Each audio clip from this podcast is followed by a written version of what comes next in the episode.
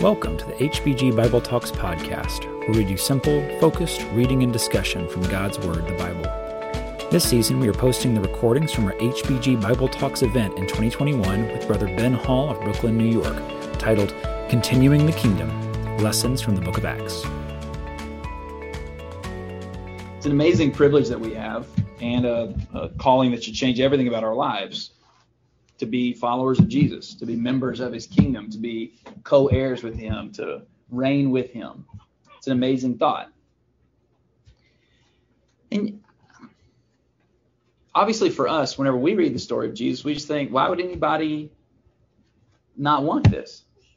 He's honest, he's fair, he's compassionate, he's gracious, he gives of himself for the good of others, and that's what his kingdom's all about. And all of that, not just in some sort of temporary, earthbound sort of benefit, but it leads toward life forever. That's what he said, eternal life. That's what he came for. What's the downside here? I mean, there are some some hard harder parts about being a follower of Jesus, but what's the downside? What's in the trade-off?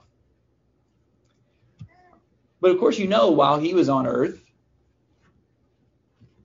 it was a story of opposition. I mean, frankly, most of the stories we know of Jesus' honesty or his fairness or his compassion or whatever are in the context of people accusing him of working for the devil or being uh, a nobody or whatever, all this unfair, wrong stuff that people were saying about him all the time. That's what Jesus is up against.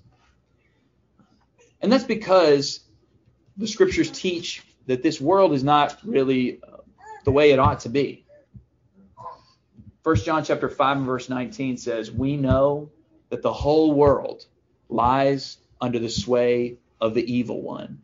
In 2 Corinthians chapter 4 and verse 4, the apostle Paul said that the god of this world has blinded the minds of people in this world to reject the gospel. In other words, we're living in enemy territory, occupied territory. We're an invading force. We're not the celebrated heroes who've come home in victory we're the enemy actually in this world. And what we're trying to do is be a part of God's rescue mission to bring people out of darkness and into light, to rescue people from the evil one who's enslaved them and captivated them like child soldiers who get their brains washed to be something they were never meant to be and never wanted to be, but totally get transformed in all these horrible ways. We all have given ourselves over to that and allowed ourselves to be brainwashed by the evil one and turned into something evil and God's trying to bring us back. But along the way, we don't need to lose sight of the fact that we are in a battle. It's a war zone out here. That's why in the book of Acts, when these wonderful people who were selling their property to give to those who are in need and were just listening to the people who Jesus told to tell his truth, and they were breaking their bread and doing all these things, that they were constantly uh, going through problems. And not problems that they themselves created necessarily, although we'll see a little bit of that. But it was just hard. It wasn't this, the kingdom of Jesus doesn't mean everything's easy. Nothing's easy. And we've got to keep on going some way, somehow. And that is the call to persevere, to not say, wow, this is hard. I thought being in the kingdom was going to be cool and fun and we were going to be winners but being in the kingdom is hard. So I don't think it's going right. No, if it's hard, that actually means you're in the right spot. You just need to keep on going. And we do learn some really valuable lessons about how to persevere through problems as followers of Jesus, as members of his kingdom, as we continue the kingdom work that Jesus began in his doing and his teaching, as we continue with him in that, we've got to learn to persevere through problems. So I'd like to look at a few problems that the, the early church faced, a few categories of problems, if that's a fair way to say it and then try to uh, us to spend some time thinking about lessons we can learn for how to persevere, how to keep on going. Acts chapter 3 opens with a story of Peter and uh, John going to pray at the hour of prayer, uh, presumably to meet the, the rest of the brethren there, perhaps at the temple. And there was a man there who had been ill, and he had been well known there to be a, a lame man. And uh, he was asking for alms, and Peter says, "Well, I don't, I don't have any money to give you, silver and gold, I don't have any. But what I do have, I'll give you. In the name of Jesus Christ of Nazareth, rise up and walk. The man did miraculously. Not only started walking, but he started jumping, leaping around, praising God. And all the people knew about this guy because he had been there all the time at this popular gate where people were passing in and out. So they knew, hey, isn't that the guy? No, I can't be him. Yeah, that's him. I've given him lots and I've heard him talk. We've had that's him. And uh, that was sort of a, a, launching pad for not sort of it was a launching pad for Peter to say, hey, don't be impressed with us. We got this through Jesus. And he preached the gospel of Jesus in uh, Acts chapter 3. Interesting thing to note the way he begins and ends that sermon is referencing Jesus as the servant that God sent to um, accomplish his purposes. Well, lots of people were believing. You see at the beginning of Acts chapter 4, after we'd already seen thousands baptized in Acts 2, uh, Acts chapter 4 and verse 1, after this amazing moment in the temple, um, enemy territory, we'll get more to that in a second, says they were speaking to the people, the priest and the captain of the temple guard, and the Sadducees came up to them, being greatly disturbed, because they were teaching the people and proclaiming in Jesus the resurrection from the dead. And they laid hands on them and put them in jail until the next day, for it was already evening. But many of those who had heard the message believed, and the number of the men came to be about 5,000. So they throw them in jail and they basically put them on trial for what they did, which is a funny thing. And you have to imagine later, whenever any of these guys went home to their wives, like, oh, what'd you do today, honey? Well, we arrested some guys. Oh, that sounds pretty dramatic. At the temple, again, there were some people causing trouble. I know, I know. What'd they do? You know that guy that's laying at the gate? Weird conversation, right? Anyway, they gathered together, and uh, verse 7, they placed Peter and John in the center of the court. Can I just add, by the way, think about where we were just a second ago. Remember in Daniel 7, the scene was a courtroom scene. So God is the judge, Jesus, the Son of Man, is kind of the one ruling this. Here's another court. And whenever we read this and wonder how they responded the way they responded, Peter and John, I think it's because they knew this court was pretty irrelevant compared to the court whose judge had fire flowing out of it, right? The people, this irrelevant court said, By what power or in what name have you done this? Dumb question. We did literally a whole sermon explaining that just yesterday, and you guys I know know about that. But anyway, it says Peter, filled with the Holy Spirit, said to them, Rulers and elders of the people,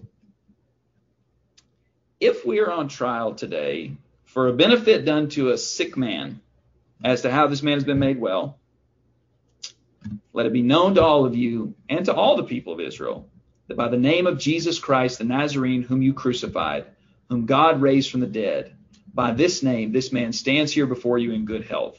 He is the stone which was rejected by you, the builders, but which became the chief.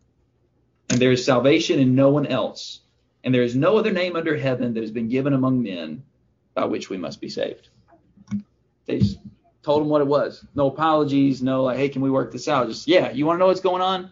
We healed him in the name of Jesus. By the way, y'all killed him, and he's the one that God set up to be the one that everything's supposed to be built on. Verse 13, as they observed the confidence, the boldness of Peter and John, and they understood that they were uneducated and untrained men, they were just bumpkins from Galilee, they were amazed. And they began to recognize them as having been with Jesus. There's not a better compliment that you could ever get from friend or foe than having been recognized as having been with Jesus. And seeing the man who had been healed with them standing with them, they had nothing to say in reply. But when they had ordered them to leave the council, they began to confer with one another, saying, What shall we do with these men? For the fact that a noteworthy miracle has taken place through them is apparent to all who live in Jerusalem, and we can't deny it.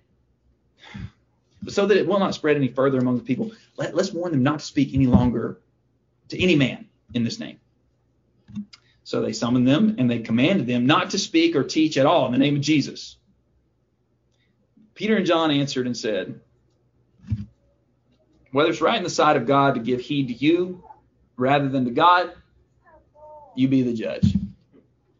For we cannot stop speaking about what we have seen and heard. When they had threatened them further, they let them go, finding no basis on which to punish them on account of the people, because they were all glorifying God for what had happened for the man was more than 40 years old on whom this miracle of healing had been performed. This wouldn't be the last time that this would happen, but here's the first category of problems that God's people would face um, attacks. Attacks against their character, uh, literal attacks, grabbing them, throwing them into prison, attacks like in chapter 5, they would actually get beaten. Um, just imagine that happening. And actually, some of you, you don't have to imagine it. It may not be as dramatic as getting arrested.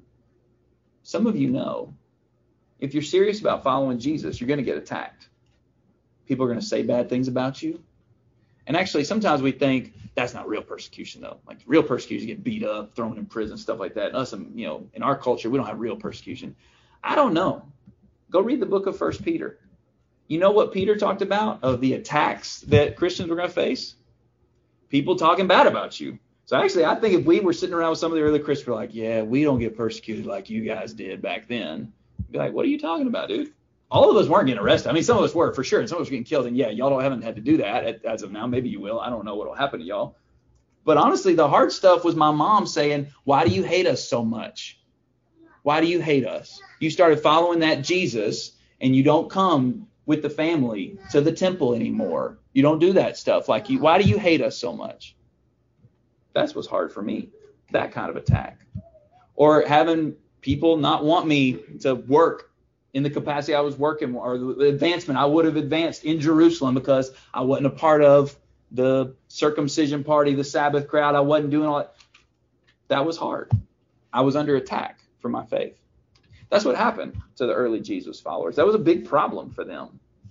It would happen again in Acts chapter 5, where the apostles, not just Peter and John, but they all would get arrested uh, and thrown into, into prison. That's what God's people are going to face attacks. We're going to circle back in a minute here, but let's just leave that one for a second. Uh, there are other problems that God's people face, though. Look at the beginning of Acts chapter 5. Acts chapter 5. after these attacks and after they just went on with their business, more on that in a minute, they persevered, we should say, um, they ran into another problem. Verse 1 of Acts 5. A man named Ananias with his wife Sapphira sold a piece of property people were doing that. Matter of fact, the end of Acts 4 told about a man named Joseph, who was also called Barnabas, who sold a large piece of land, gave it all. And here, Ananias and Sapphira sold a piece of property, but they kept back some of the price for himself with his wife's full knowledge. And he brought a portion of it and laid it at the apostles' feet. But Peter said, Ananias,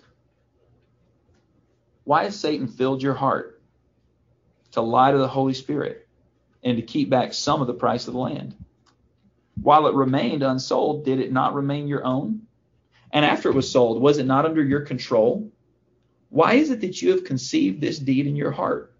You have not lied to men, but to God. See what's going on with Ananias?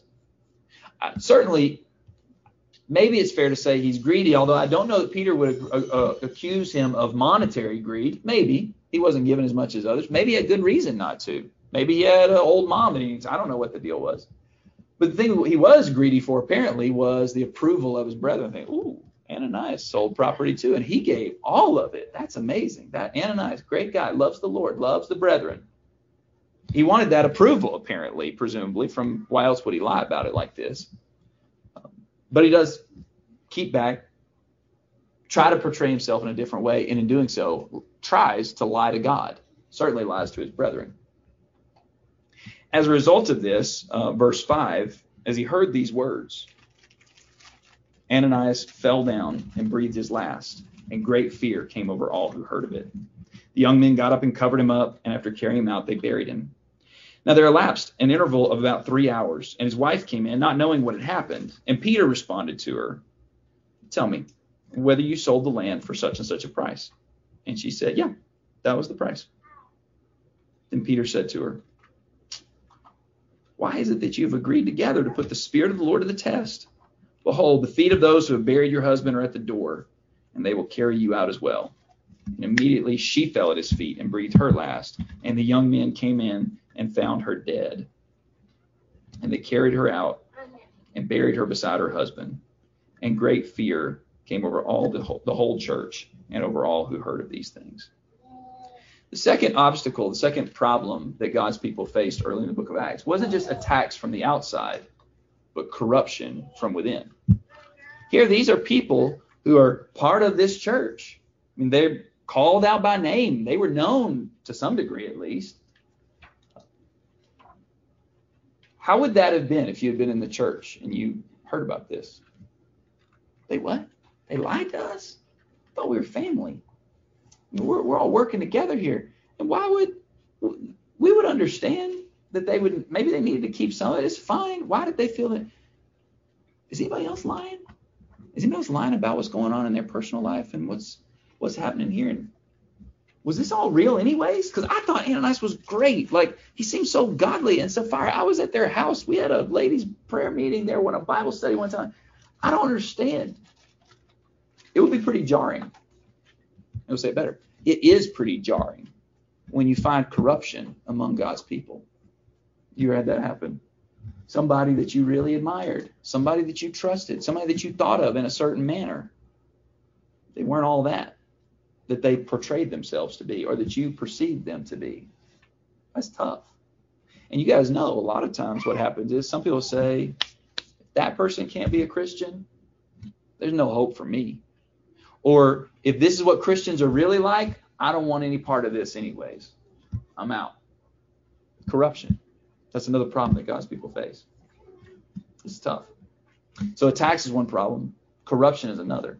Things carried on. As I said, the second half of chapter 5 covers another one of the attacks. We're not going to read that. It's very similar to the one in chapter 4. You can read that one, but just for sake of time, we'll pass over it. But let's see another problem that the Christians were facing. Look at chapter 6.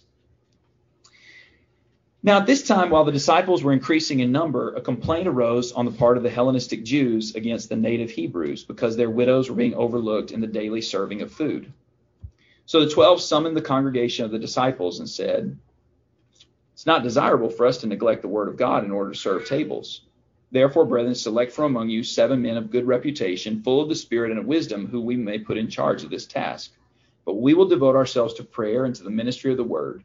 The statement found approval with the whole congregation, and they chose Stephen, a man full of faith and of the Holy Spirit, and Philip, Prochorus, Nicanor, Timon, Parmenas, and Nicholas, a proselyte from Antioch.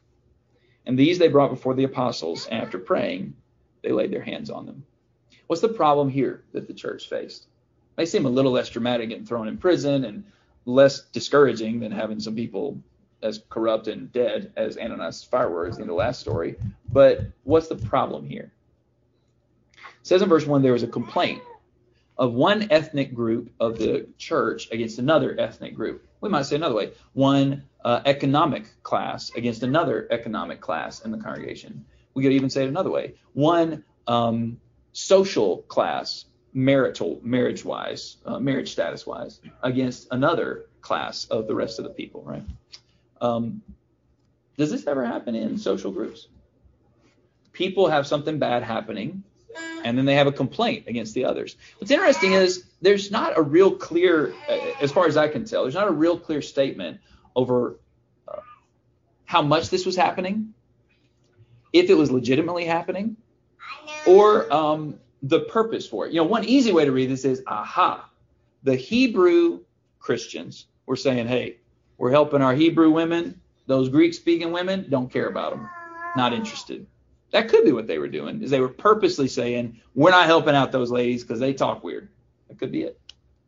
It could be that because they had language differences and cultural differences, they just weren't as close. And so those women weren't as able to be as open or eager to say we need help over here because they didn't know if they would be accepted or whatever. And those people didn't think to ask because they just weren't as naturally close. That may be what it was. It may have just been there were thousands of people and there were some people that got overlooked. And it may have been there were hebrew and greek speaking women but only the hebrew uh, but the greek speaking women were like hey i think it's all of us. You get what i'm saying?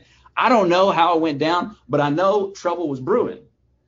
And it does a lot of times among god's people division over whatever ethnicity, economics, uh, social interests, in our culture particularly, political affiliations, interests, personalities. You, I mean, just run down the list. There's all kinds of things people say, hey, wait a second. I think I'm a part of this group that's getting in some way mistreated. And by the way, may actually be getting mistreated. That does happen. Sometimes on purpose, sometimes inadvertently, because we're not all knowing, all being beings. And so we mess up on this stuff. This could have gotten super bad. Matter of fact, it appears from the, it doesn't appear, the Apostle Paul addressed this in a number of his writings.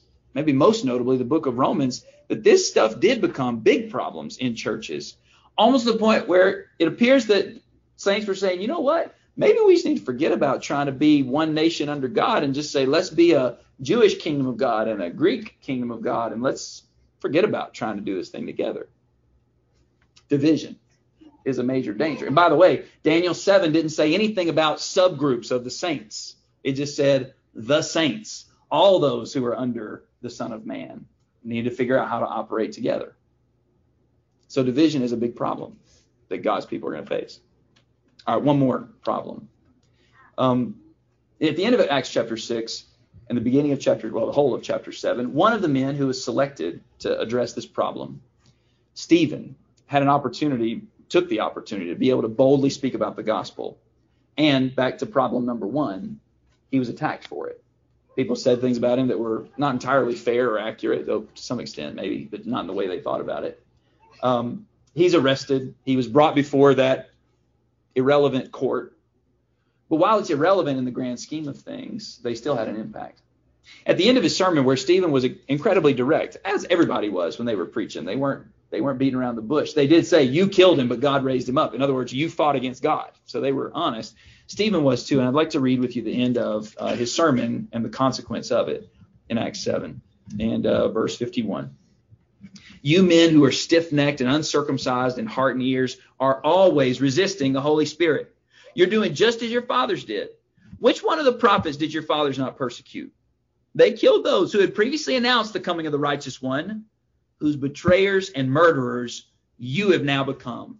You who received the laws ordained by angels and yet did not keep it. Now, when they heard this, they were cut to the heart, just like those people in Acts 2, remember from our earlier discussion. And they began gnashing their teeth at him. And being full of the Holy Spirit, he gazed intently into heaven and saw the glory of God and Jesus, the King, standing at the right hand of God. And he said, Behold, I see the heavens opened up and the Son of Man standing at the right hand of God. But they cried out with a loud voice and covered their ears and rushed at him with one impulse. They were a united group here. And when they had driven him out of the city, they began stoning him, throwing large rocks at him with the purpose of killing him. And the witnesses, they were getting so into it that they laid aside their robes at the feet of a young man named Saul. And they went on stoning Stephen as he called on the Lord and said, Lord Jesus, receive my spirit. Then falling on his knees, he cried out with a loud voice, Lord, do not hold this sin against them. And having said this, he fell asleep. Good man.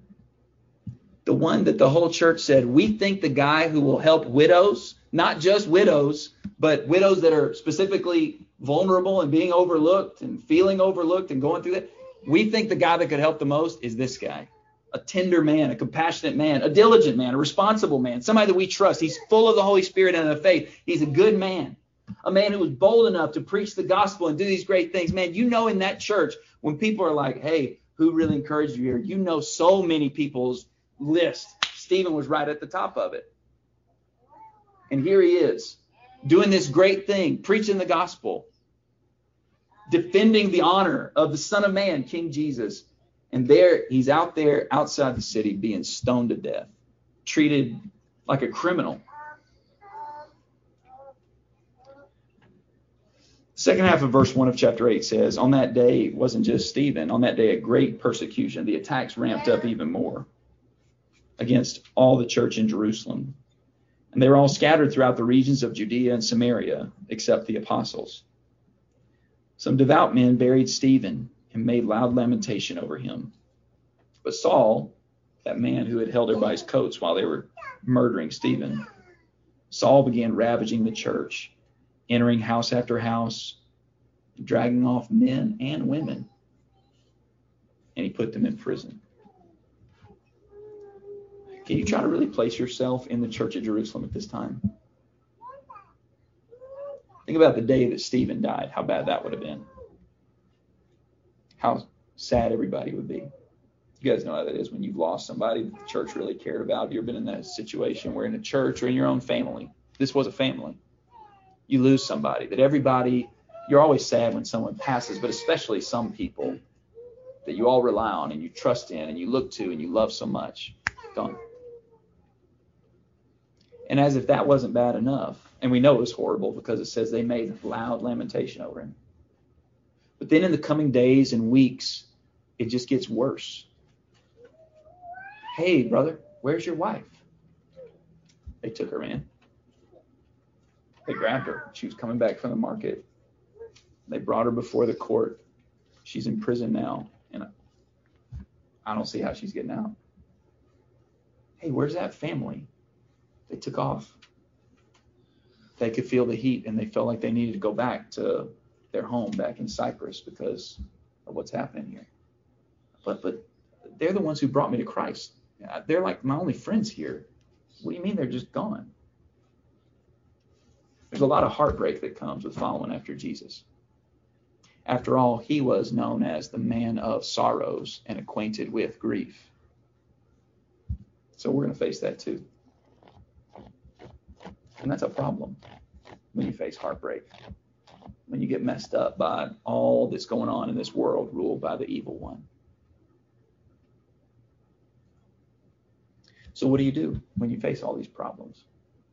Attacks from the outside, corruption from within and our brethren, division either creeping up or even sometimes when it actually happens, and certainly whenever heartbreak hits. You would kind of think that the story of the kingdom would just end at Acts chapter 8 and verse 3. Doesn't that seem like a really tragic but fitting end? we tried. We went out here, we did some good, but people didn't want it. And so that's the end of the story. But it's not. It's barely even the start, honestly. Barely. And actually, every one of these stories, you would think it would be the end. Peter and John decided that they should probably cool it with all that public preaching and just be a little more respectful of the culture around them. No. And actually, besides that, um, it's not just the end of the story of the saints and the, the work that they did in continuing the kingdom on earth, but actually there was great, if we can say it this way, it's probably a bad word to use because it's a little bit of a loaded term, but there was great success in terms of they had many more opportunities to go tell more and more people. Look at verse 4, for instance. Therefore, those who had been scattered from this heartbreak of losing Stephen and their brethren and seeing women and men dragged off into prison and all this kind of stuff, mothers and fathers killed, taken all that. 8 verse 4 therefore those who had been scattered went about preaching the word they just kept on telling people about the kingdom it didn't seem to change anything about them they just went on with their business matter of fact at each of the junctures back up. You probably noticed this in our readings though we didn't highlight it. Back up to chapter 6 for instance. After the um, the issue with the second time there was an attack at the end of chapter 5 look at the beginning of chapter 6 verse 1 now at this time while the disciples were increasing in number. There were more people saying, "Hey, so just to be clear, all the community doesn't like you guys because y'all y'all accuse them of killing the Son of Man, the Son of God, the King of Kings." And uh, so they're mad at you guys and they arrest you from time to time and beat you up and stuff. Also, if anybody does a real bad sin, they might get killed on the spot by God. That's your deal. Like, yeah, that's right. Okay, I would like to join. That's what's going on here.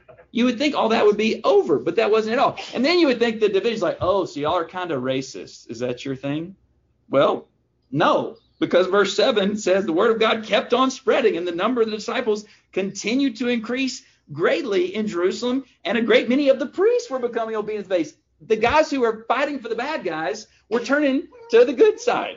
That's what they were doing here. You back it up to the end of chapter four. I mean, it's just over and over. All these stories that we've looked at and all these genuine challenges, really hard problems that the saints faced. It didn't slow them down one bit. It didn't stop them. It didn't mess them up. It didn't take them off course. The kingdom was continuing in spite of the attacks from the outside and the corruption of some of the people who had become members of the kingdom of Christ. And in spite of the dangers of division and in spite of the heartbreak that they were genuinely facing and would continue to face, didn't change a thing. How'd they do that? How'd they keep on going and accomplish the things that they accomplished? Or maybe I say, keep going so that God would accomplish the things that he was accomplishing among them. How'd they keep on ruling with Jesus in spite of all these problems? And of course, you know why this is a relevant question for us. How do we keep on going? How do we keep on going? Because these are not ancient problems. These are human problems. Just about as ancient as the Garden of Eden, I think. Just about every one of them, I think you could put in there. How do we keep on going whenever we inevitably face these so that we can continue the kingdom work that Christ has given us to do? Well, uh, the first thing that we see a lot in the early chapters of the book of Acts, and especially in what we've read now, is continual devotion, both individually and communally, to prayer. Continual devotion, individually and communally, to prayer. Um, let me just show you real quick. Go back to Acts chapter 1. Right after Jesus ascends, beginning in verse 12 of Acts chapter 1, then they returned to Jerusalem from the mount called Olivet, which is near Jerusalem, a Sabbath day journey away. And when they had entered the city, they went up to the upper room where they were staying. That is Peter and John and James and Andrew, Philip and Thomas, Bartholomew and Matthew, James the son of Alphaeus, and Simon the Zealot, and Judas the son of James, not Judas Iscariot. These all with one mind were continually devoting themselves to prayer, along with the women and Mary, the mother of Jesus, and with his brothers. Jesus says, Hey, Go back to Jerusalem, wait for the promise of the Father. Get ready to continue my kingdom work. Get get ready. What's the thing they do to get ready? They start praying. And they keep on praying. That's what they're doing all the time. They're devoting themselves to prayer. You skip it a little further down. The next section of Acts chapter 1 is them selecting an apostle to replace Judas, who had abandoned his post and betrayed the Lord.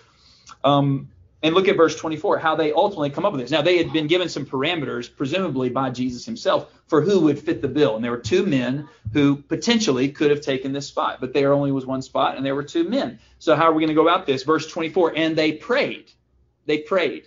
At a big decision, they prayed and said, You, Lord, know the hearts of men. Show which one of these two you have chosen to occupy this ministry and apostleship from which Judas turned aside to go to his own place they prayed whenever they were up against a big decision, whenever something was going on.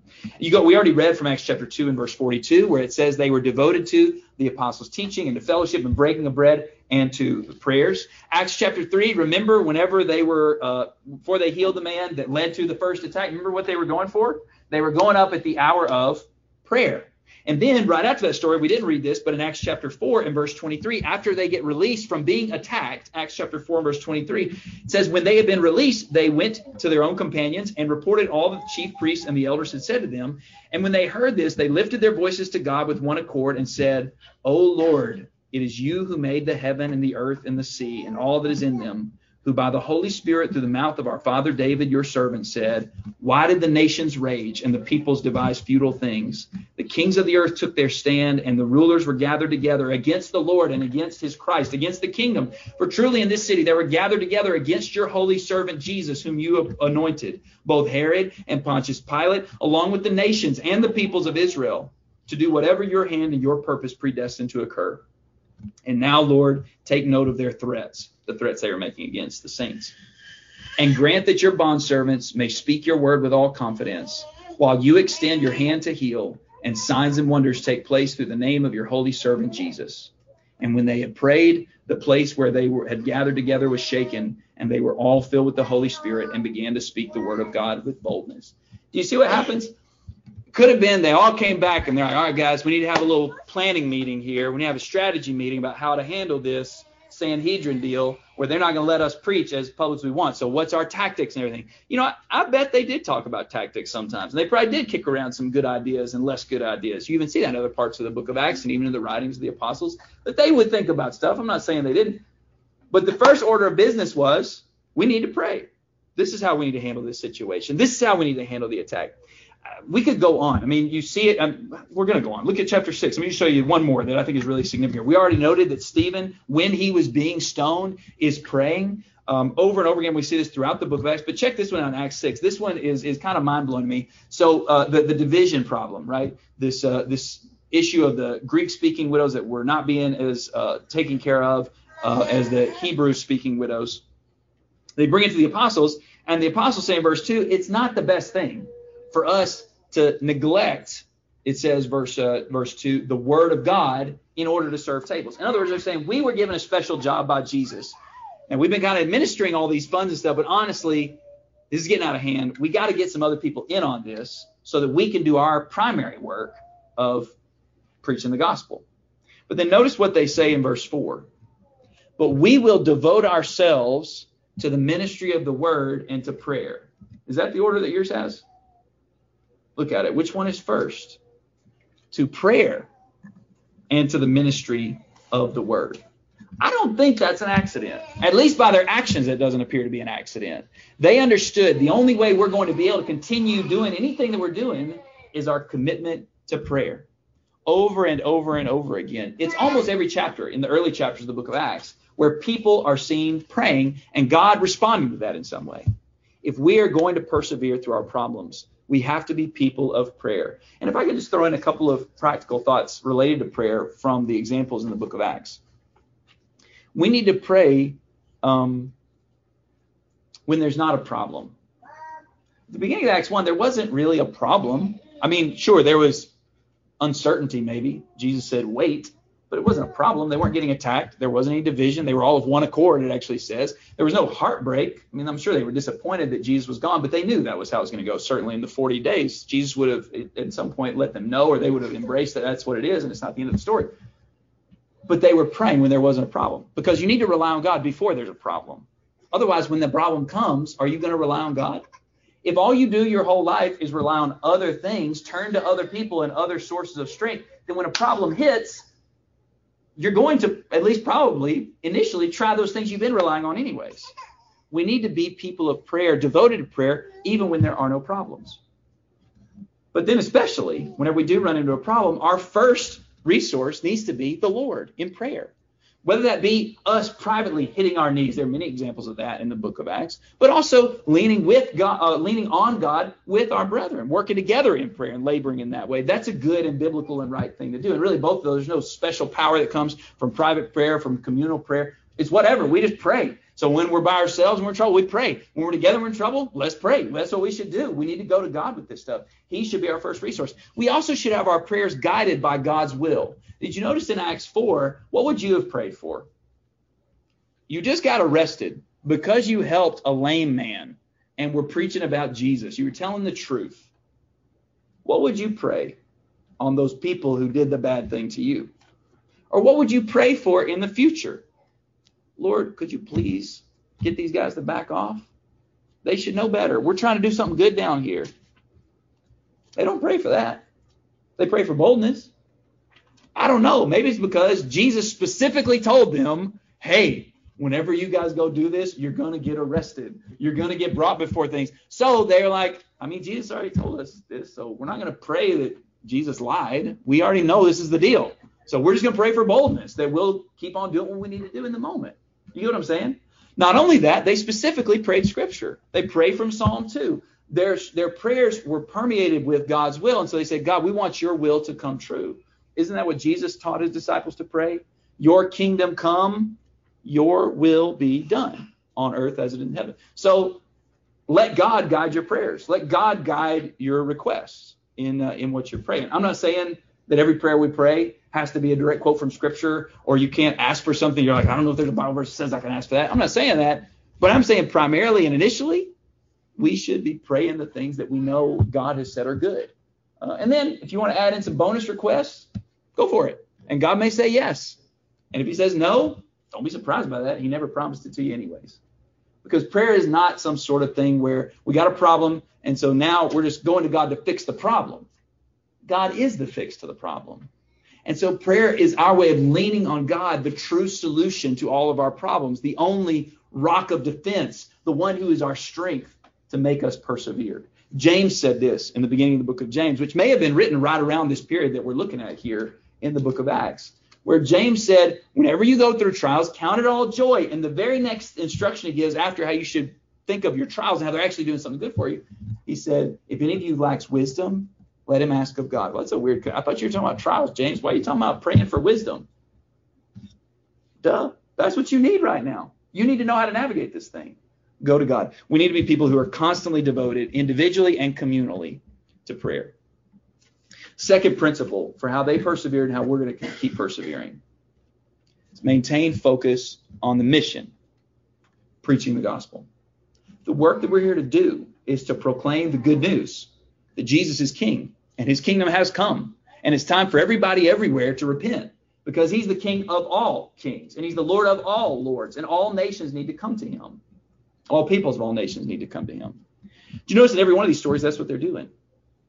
I mean, right after, look right here, what we just read in uh, chapter 4 in verse 31. When they had prayed after this problem of the attacks, the place where they gathered together was shaken. They were all filled with the Holy Spirit. And They could have been like, whoa, that's cool. God's really with us. This is great. No. They began to speak the word of God with boldness. After chapter 5, even after the problem of corruption and dealing with that, where, I mean, the Holy Spirit dealt with it, uh, but Peter was dealing with it too. Peter was working with the Lord by calling out this sin of Ananias and Sapphira. They go out and they keep on preaching. You read verses 12 through 16. The apostles continue their ministry, and many more believers are added to the Lord.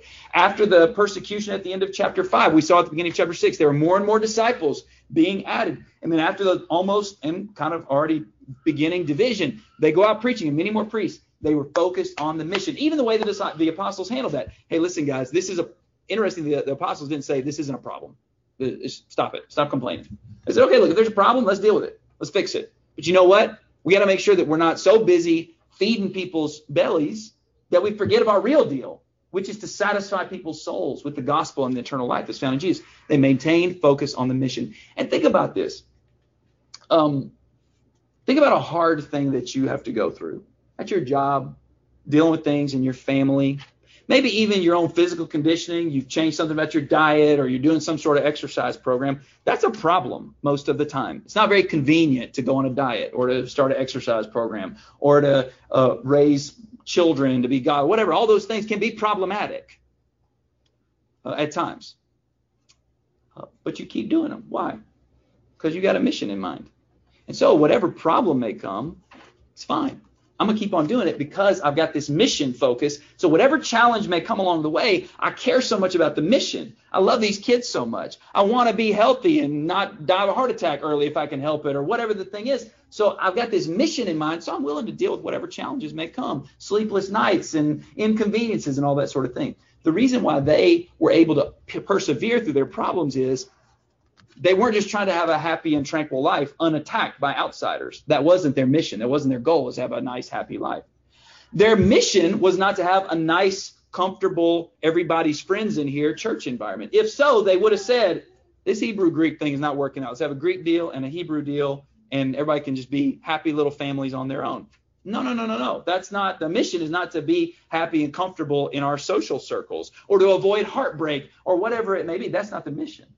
Staying focused on the mission helps us persevere through problems and keep on doing what the Lord wants to do loving each other, serving each other, um, enduring persecution, uh, leaning on God and trusting in His comfort through heartbreak. If we're going to persevere through the problems we face, which will be many, Jesus said, and all of His apostles said the same thing and demonstrated themselves. If we want to persevere through problems, we've got to stay focused on the mission, preaching the gospel. Last thing I'll say about principles for how to persevere like they did. Uh, and there's certainly many more. But another thing I think is great that I think is important is there was transparent communication among the brethren. Transparent communication among the brethren.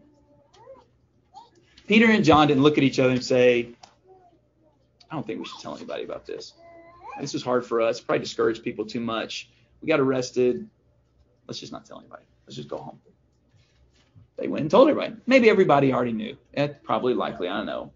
But they also, everybody could have said, what happened? Be like, I don't want to talk about it, guys. Let's just break bread, have dinner, you know, carry on. They openly told each other about the problem. They were pretty open and transparent about how sinful Ananias and Sapphira were, by the way. Peter could have said, um, Ananias, come in here privately. I need to talk to you about this. And then bang, and then he, no. It was open and transparent enough to where it said great fear came upon all of them two times. By the way, have you ever thought about how it was to be those guys? I've never carried a human body, just the body, into a grave. But you're the two guys who buried Ananias, which would be taxing, and then you show up a few hours later, and then boom, there goes Sapphira. You're like, seriously, Peter? Could you not have done both these at the same time? Like, come on, man. We just anyway, but there was openness and transparency in that communication about, hey, there is a sin here. It's not okay. It's not okay. And if we are going to persevere through this, there's got to be some transparency. Don't get me wrong. Every single private sin somebody has doesn't need to be blasted out to make somebody look bad, whatever. But you know what? In 1 Corinthians chapter 5, Paul says when there's rebellion going on, people refusing to repent, y'all need to deal with that as a church. There needs to be some openness and transparency about that. And yeah, because it is discouraging. And you know what's even more discouraging is not really knowing what's going on and corruption within a church, whenever there's sort of is shrouded or something, that can be even more discouraging in some cases. I mean, there's lots of reasons to be discouraged. But the openness and transparency allows for everybody to go and deal with whatever discouragement, whatever hardship they're facing in this uh, corruption. Certainly, the division, that's another one where the apostle didn't say, shh, shh, shh, don't, don't say anything about how there may be racism here. If there is, let's go ahead and deal with it. And you know what? Everybody, we're going to own the solution together. We're not going to let this become a big deal that's going to break us apart. We're not going to become obsessed with this. We're going to keep moving forward. But okay, fine. If some people are being neglected, intentionally or unintentionally, whatever, we're going to deal with it. There was open, transparent communication about how to deal with this and how to move forward. And it said there in Acts 8, maybe the best example of this. Remember what it said about the people who buried Stephen? Loud lamentation. Loud lamentation sometimes whenever we get heartbroken, we feel like we're just supposed to keep it to ourselves. Don't get me wrong. At some point, we can't just be whiny babies all the time. We're always complaining and always like, I need everybody to look at me and I'm just manufacturing heartbreak just because I want attention. I'm not talking about that. There's real heartbreak that happens, though. And actually, in the body of Christ, you're not supposed to keep that to yourself. Otherwise, how do God's people do what Paul said we're supposed to do? Comfort one another with the comfort with which Christ has comforted us. Open and transparent communication is critical because you know what happens is sometimes people do harbor their heartbreaks and they don't ever get any help. And then they start thinking, why is nobody helping me? Why is nobody helping me? Because you never told us you needed it. And then I think, well, you know what? They don't want to help me because they don't care about me like they care about those people. I'm in this other group, maybe a group all by myself, and I'm divided from the rest of this group. And then things are not only happening inside my heartbreak, but then those attacks come again. And then I say, you know what? What's the point? I'm out of here. And I'm not able to persevere because I wasn't open and transparent in my communication with my brethren. You see the point? It's so important that we talk about the problems we face. And these are just four. Certainly, you can probably think of many more categories, many other types of problems that we face as God's people. But I love these stories early on in the book of Acts because what it shows me is one, we will face trouble. Jesus said so, and here's living proof of it. We will face trouble, so don't be surprised when it comes. Two, troubles do not have to defeat us. Matter of fact, they barely have to slow us down. Look at what happens right here with these people. And of course, we know that even before these people. Because the greatest problem any person has ever faced is death itself. And that barely slowed Jesus down. And he came back. And so the same will be true for us. If we'll do what the followers of Jesus did. We'll be people who are constantly devoted to prayer, maintaining our focus on the mission, and openly, transparently talking about the challenges we face to be able to be helped. Which may not be as nice as we always wanted to, because when there's corruption in me, that means you got to call me to repentance. Whenever it's time for me to move on from my heartbreak, I've got to listen to you and be open to that when you transparently tell me, hey, it's time to move forward, you know? Whenever I'm under attack and I'm like, I don't understand this, and you tell me, hey, that's Jesus said it's going to be this way. You get what I'm saying? This is how we persevere together. It's one nation under the rule of King Jesus, working together to continue his kingdom, not being defeated by our problems, but always persevering. Let's bow our heads together. Father in heaven, thank you for these stories that you've recorded for us in your word that give us courage and give us perspective and make us know how we can keep moving forward. We do know, as you've said, that the world we live in is ruled by the evil one. We pray that you give us strength and courage, wisdom, and love for you, for our brethren, and for our enemies, for our neighbors, for those who are lost, so that we'll keep on going and not be defeated. We know that through Jesus we can overcome even as he has overcome. And we pray that you'd fill us with your spirit more and more each day. It's in Jesus' name we pray. Amen.